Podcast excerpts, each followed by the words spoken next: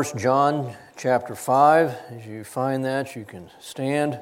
First John chapter 5, beginning in verse 13.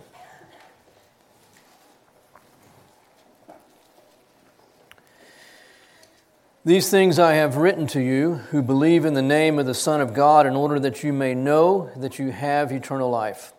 And this is the confidence which we have before Him that if we ask anything according to His will, He hears us. And if we know that He hears us in whatever we ask, we know that we have the request which we have asked from Him. If anyone sees his brother committing sin not leading to death, he shall ask, and God will for him give life to those who commit sin not leading to death. There is a sin leading to death. I do not say that he should make request for this. All unrighteousness is sin, and there is a sin not leading to death. We know that no one who is born of God sins, but he who was born of God keeps him, and the evil one does not touch him. We know that we are from God, and the whole world lies in the power of the evil one. And we know that the Son of God has come and has given us understanding in order that we might know him who is true, and we are in him who is true, in his Son, Jesus Christ. This is the true God and eternal life. Little children, guard yourselves from idols. I'll pray. God, I thank you again for your word and, and all that you've given us um, for the certainty, Lord, the, that we have that your word is true. Every word has been tested and found to be true, as it says. And we can have just, just absolute confidence, God, as we rest in what you have said and your trustworthiness. So I pray that you would minister to us, God, that you would be exalted, and that we would, in our hearts before you, God, give our amen to all that you want to say to us. In Jesus' name, amen. You may be seated. Well, I just read through this um, last portion here, 1 John chapter 5, but I'm going to, uh, my plan here is to kind of just drill down on verse 13 a bit. These things I have written to you who believe in the name of the Son, order that you may know that you have eternal life. Probably one of the um, most common um, experiences of the Christian life is people doubting whether or not they're saved. It's not necessarily a constant thing, it's not necessarily something that plagues every person, but probably most people, sooner or later in their life, the thought crosses their mind I wonder if I really am even saved or not. Some people struggle with it, said, more than others, and some just seem to be plagued with it um, throughout their lives. I came across one author who gave there's five reasons why people sometimes doubt their salvation. And this verse is talking about being assured of our salvation. Sometimes it's because they can't remember when they received Christ. They just can't point to a particular time when that happened. Sometimes they question the process or the procedure that they went through because they may have been part of a church service or a camp um, when they were children that really stressed coming forward, raising your hand, putting a stick in the campfire, and they wonder if they were maybe just responding to something that was emotional. Sometimes they question, um, um, sometimes they struggle with certain sins, and they just continue to have the same struggles with the same sins, and they, have, and they wonder, Am I even saved? Sometimes there's doctrinal misunderstanding and a lack of faith in the finished work of Christ. That's why just even going through communion again is so significant to be brought back to the, to the finality of what Jesus did on the cross. But probably most often, the reason that people doubt their salvation, and maybe this sermon is not for you, but I guarantee it'll be for somebody that you know. Probably the biggest reason that people are not sure of their salvation is that they have been wrongly taught that they should look to themselves and their works as the primary proof of their salvation. Patsy and I were um, at a funeral yesterday, and a, a, friend of ours that we've known for 40 years, and um, it was um, well attended funeral. She's 90 years old. She'd lived a wonderful life, and but I'm telling you, I, I left there distressed. In fact, I told Patsy, I think maybe I should call up that pastor and take her to lunch and find out whether she even knows what it means to be saved. Um, there was a lot of talk about that woman's faithfulness to the church. and in fact to their particular denomination. She was baptized in that denomination and she died in that denomination, and that's the only denomination she'd ever been a part of. There was a lot of talk about her good works, of how she loved God, generic God, almost no mention the entire time of Jesus. Much more mention about her church than there was of Jesus. And I left that and I was sad for her. And I thought she would be so disappointed that people would leave this church and not know that she had placed her faith in Christ for salvation. And that the assurance that she had that she was in heaven was because of Jesus and what Jesus had said. And it had nothing to do with the way that she had lived her life. That was not her assurance for being saved. But I can tell you that pastor gave everybody, as well as even the family, I felt, everybody in that room, we know this woman is in heaven because of the way that she lived her life. She was a good woman. That is sad. If that is my assurance that that lady is saved, then how can I be sure that I'm saved? Because she lived a really good life. And if my life has to measure up to her life, I can never be sure that I'm saved. In fact, if there's anything I have to do to make sure that I'm saved, how can I ever really be sure that I'm saved? Paul spoke to this in Romans chapter 4, and we're just going to look at a few verses here that talk about assurance of salvation. And, and again, I, I, I hope this is something that you personally maybe do not need to hear, but others will. In Romans chapter 4, Paul wrote and said in verse 16, For this reason it, salvation, being declared righteous by God, for this reason it is by faith, that it might be in accordance with grace, in order that the promise may be certain to all the descendants. Now, back in verse 5 of chapter 4, but to the one who does not work, but believes in him who justifies the ungodly. His faith is reckoned as righteousness, has nothing to do with what we do. It is 100% about what Christ has done and who he is, and we simply place our faith in him and what he has accomplished on our behalf. And because it has nothing to do with works, and it is 100% trusting Jesus. It is faith. Therefore, I can be absolutely certain of my salvation because my salvation absolutely has nothing to do with what I am doing or not doing. When our kids were little, um, and Patsy, um, we, had, we had four kids in four and a half years, and that was tough on Patsy and consequently, it was tough on me. Um, happy wife, happy life. And when the happy wife's not happy, life's not happy, right? And there were times when it was really tough. And, and, and she would call me and, and, and she'd say, If you don't get home now, I'm not sure what you're going to find when you do get here. And so I, I would go running out of the office, and everybody in the office knew what was going on. Charlie has to go rescue his wife. And so I'd run home. But there were a couple of times when Patsy, the most godly woman I've ever known, would say to me, I do not even know if I'm saved. I'm going, wow. My wife doesn't know she's saved. And so I would tell her, Well, I know you're saved. And she goes, Well, you don't know anything. I'm kidding. It never got to that, you know. But all I could do, I knew I couldn't point her to her works. Well, I know you're saved because you've always been such a wonderful, godly woman. That's not the foundation of our salvation. All I can do is point her to Jesus. If you've placed your faith in Christ, and I know you have, God's word says you are saved.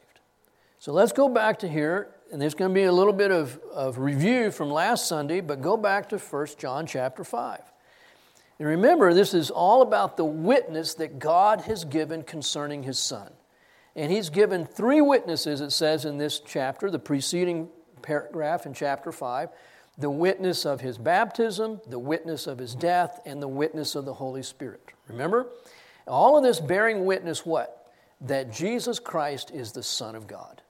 All right? Now, verse 10 the one who believes in the Son of God has the witness in himself. The one who does not believe God has made him a liar, because he has not believed in the witness that God has borne concerning his Son. And the witness is this. So, what is God saying, testifying about Jesus? The witness is this that God has given us eternal life. And that life is in his Son. And that's pretty clear stuff. God has given us eternal life, not temporary life, not life that comes and that you can lose, eternal life. And that life is in his Son. Verse 12 He who has the Son has the life. So the assurance of salvation is the assurance that I have eternal life. Well, if I have eternal life, it's because I have Jesus. And how do I get Jesus? John chapter 1, verse 12 says, As many as received him, to them he gave the right to become children of God. Is just placing our faith in him and receiving him. That person has the Son and has the life, eternal life. And if you don't have the Son, you don't have eternal life. Therefore, verse 13, these things, the things he's just said, should give us assurance. I have written to you these things who believe in the name of the Son of God in order that you may know that you have eternal life. We don't know anything that can happen this year in, in 2020. Maybe we're going to go to war with Iran. Maybe the stock market's going to crash instead of continue to set all time highs. We don't know anything about today or tomorrow. But I do know this. If I have placed my faith in Jesus Christ as the Son of God, God's Word says I have eternal life. That means I'm saved. And there is no reason to doubt it because it's not based, that assurance is not based on me, it is based on Him and His Word absolute confidence. That's not pride, and it's humility. The pride is saying, I can't be sure. You can't be sure. You know better than God? Is your word more trustworthy than God's word? Is your experience a greater authority than God's word? It that takes more pride to doubt your salvation than it does to accept your salvation and to be certain of it. Because a certainty has nothing to do with us and everything to do with God and what He has said. Believe Jesus is the Son of God, Christ, the Messiah, and you have eternal life. So look at John, the Gospel of John, chapter 5.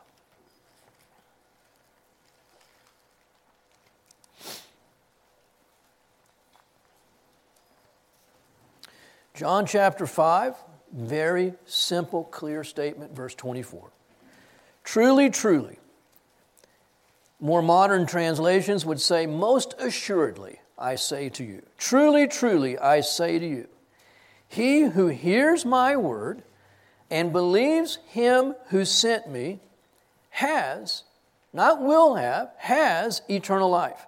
At that funeral yesterday, I can't tell you how many times the pastor said, she has now, she is now in life. She has now received life. She now has true life.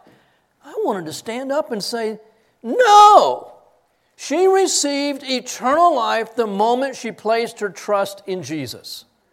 When she put her faith in Christ, at that moment she received eternal life. Going to heaven was a change of location. That was all. She knew going to heaven was just a change of location. She knew she had eternal life before she ever went to heaven. It's sad. The one who believes in him who sent me has eternal life and does not come into judgment, but has passed out of death into life. Next chapter, chapter 6 of John, verse 47. Truly, truly, or most assuredly, I say to you, he who believes has eternal life. Can't be more simple than that. It doesn't say he who believes and, it says he who believes has eternal life. He who believes and goes to church.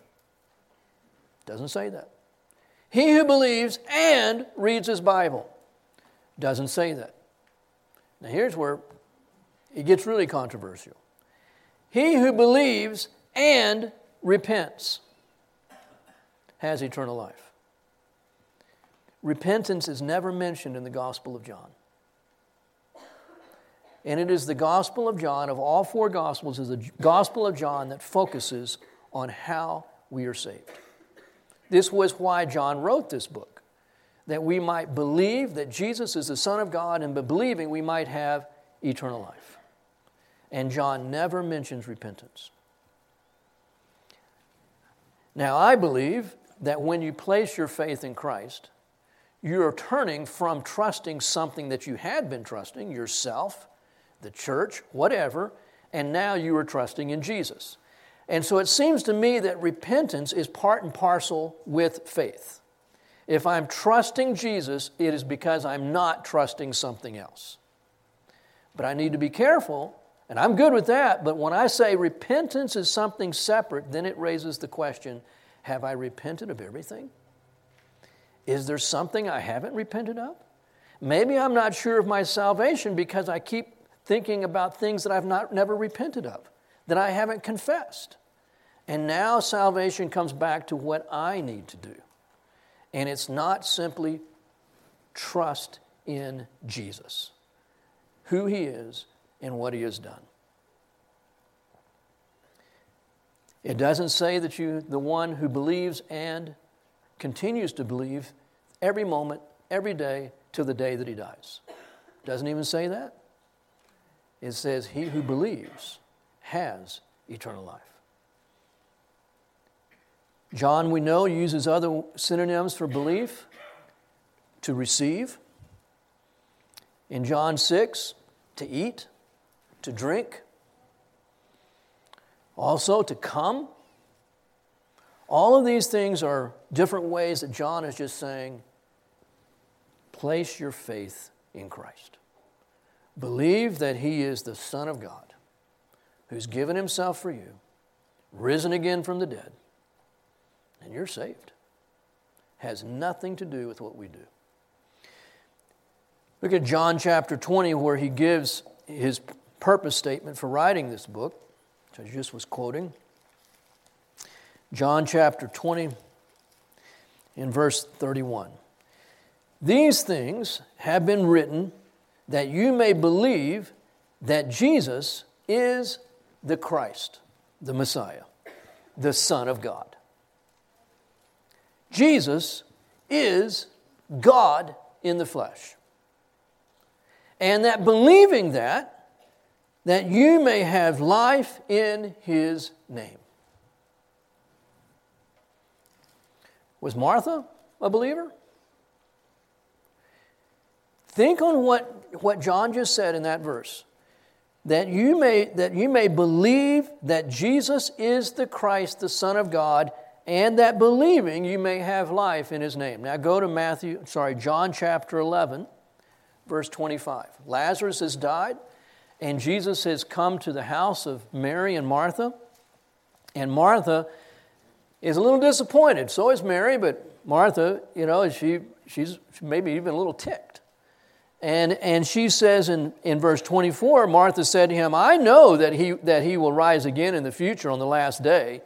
And, and Jesus said to her, Martha, I am the resurrection and the life. He who believes in me shall live even if he dies. And everyone who lives and believes in me shall never die. Do you believe this? Do you believe that? And look what she responds She said to him, Yes, Lord, I have believed that you are the Christ, the Son of God. Exactly what John says in John chapter 20. Exactly, word for word. I have believed that you are the Christ, the Son of God, even he who comes into the world. So, according to John 20 31, she is saved. Now, was she acting like it at that time? I don't think so. Because she's mad and she's disappointed. But her confession is I have believed that you are the Christ, the Son of God, the one who comes in the world. And John 20, 31 says, If you believe that Jesus is the Christ, the Son of God, then you have life in his name. End of story.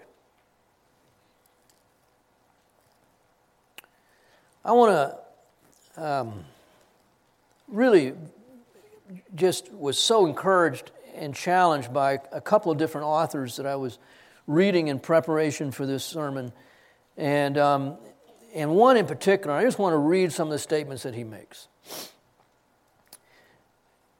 John simply did not believe that eternal life could be lost. There's no hint in John that you could lose your salvation. The assumption which underlies John's flow of thought is clearly this to believe in God's Son as the appointed giver of eternal life, John 5:11, 1 John 5:11, is to possess the Son and the life that he gives. 1 John 5, 12 and 13, we read those verses. Thus, the one who believes God's testimony about his Son possesses within, within himself or herself the testimony, the Son, and eternal life all at once. All of this is extremely simple. There is absolutely no effort on John's part to add additional checks, tests, or verifications. The believer's assurance that he possesses eternal life is totally and unambiguously, ambiguously, I can't even speak, toward the truth that God says about his Son. In that truth, he is invited to rest. Do you believe the truth concerning Jesus? And all John says is rest. Rest in who Jesus is. Notably absent from all this is the agonizing search which introspective believers often make in an effort to be, to be sure that they have really believed. John never says, search yourselves to make sure that you've really believed. Such a search is misdirected. We are not called upon to have faith in our faith. We are called upon to have faith in what God says about His Son. All efforts to find assurance somewhere else than in the testimony of God are doomed ahead of time to dismal failure.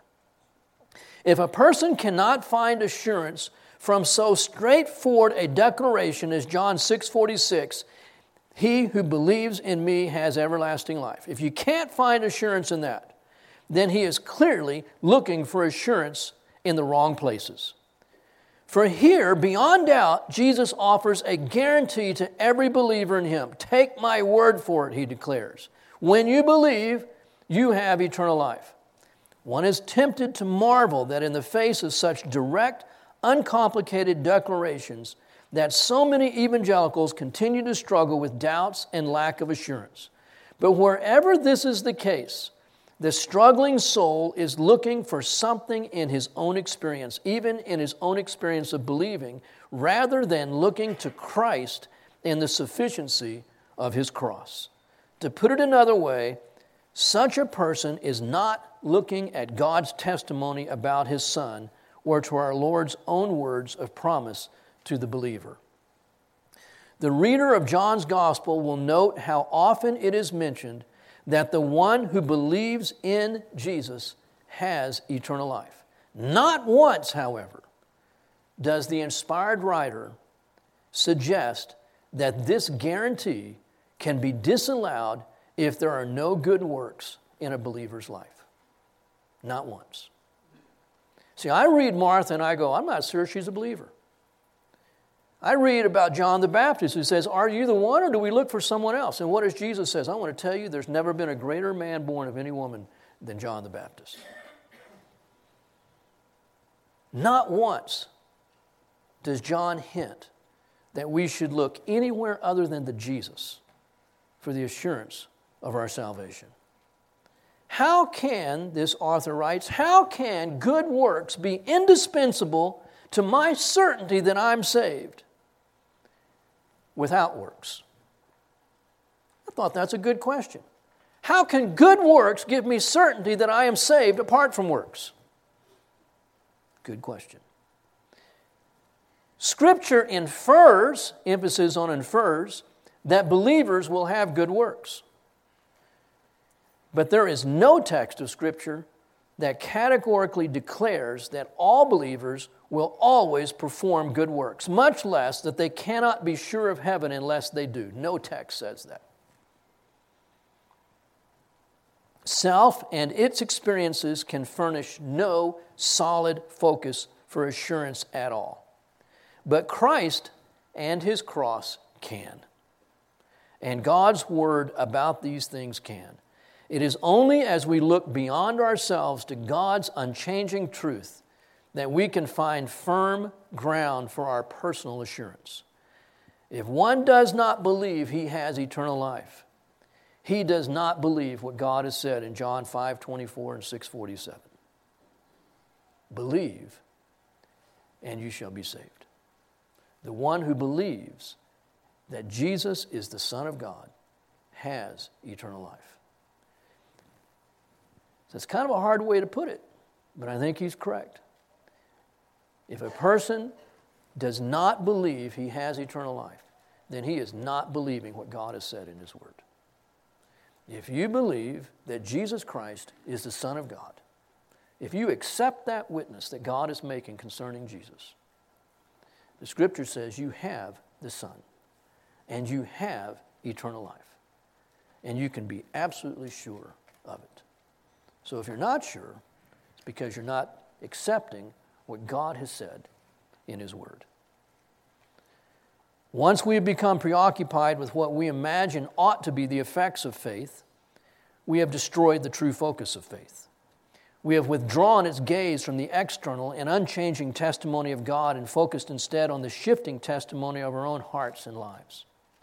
Having done this, we try to turn faith into something productive and effective Faith, we decide, cannot be merely receiving the witness of God. It cannot be, we tell ourselves, merely standing on the promises of His Word. Surely it is not, we think, simply resting in who Jesus is and in what He guarantees, even though we sing about standing on the promises of His Word. And we sing about resting in Jesus. The one who believes that Jesus is the Christ, the Son of God, possesses eternal life. No one can believe this message without being saved, according to 1 John chapter 5. In fact, in 1 John 5 1, whoever believes that Jesus is the Christ is born of God. These are so simple and clear. I have sympathy in my heart for those that struggle with assurance. But I have frustration in my heart because it is so simple. And sometimes you go, how can you help this person when it is so clear and simple what God has said? Place your faith in Christ. Believe in him. There is no other name that has been given by which men must be saved in the name of Jesus. And those who place their faith in him shall be saved. Believe that Jesus is the Christ, the Son of God, and you have at that moment eternal life. God calls you his child. And this rests 100% on the certainty of God's trustworthiness. Not Charlie McCall's trustworthiness, the certainty of God's trustworthiness and His Word. And I think you can see in that why it's so important to know that this book is God's Word. Begin to doubt this, and I can see why people begin to doubt their salvation. And you can begin to see why the devil is so much wanting Christians to not have confidence in our Bibles. It is the Word of God, and it is trustworthy in everything that God says. Not a single word will fail, it will all be fulfilled. God is not a liar, and He has repeatedly borne witness to these things.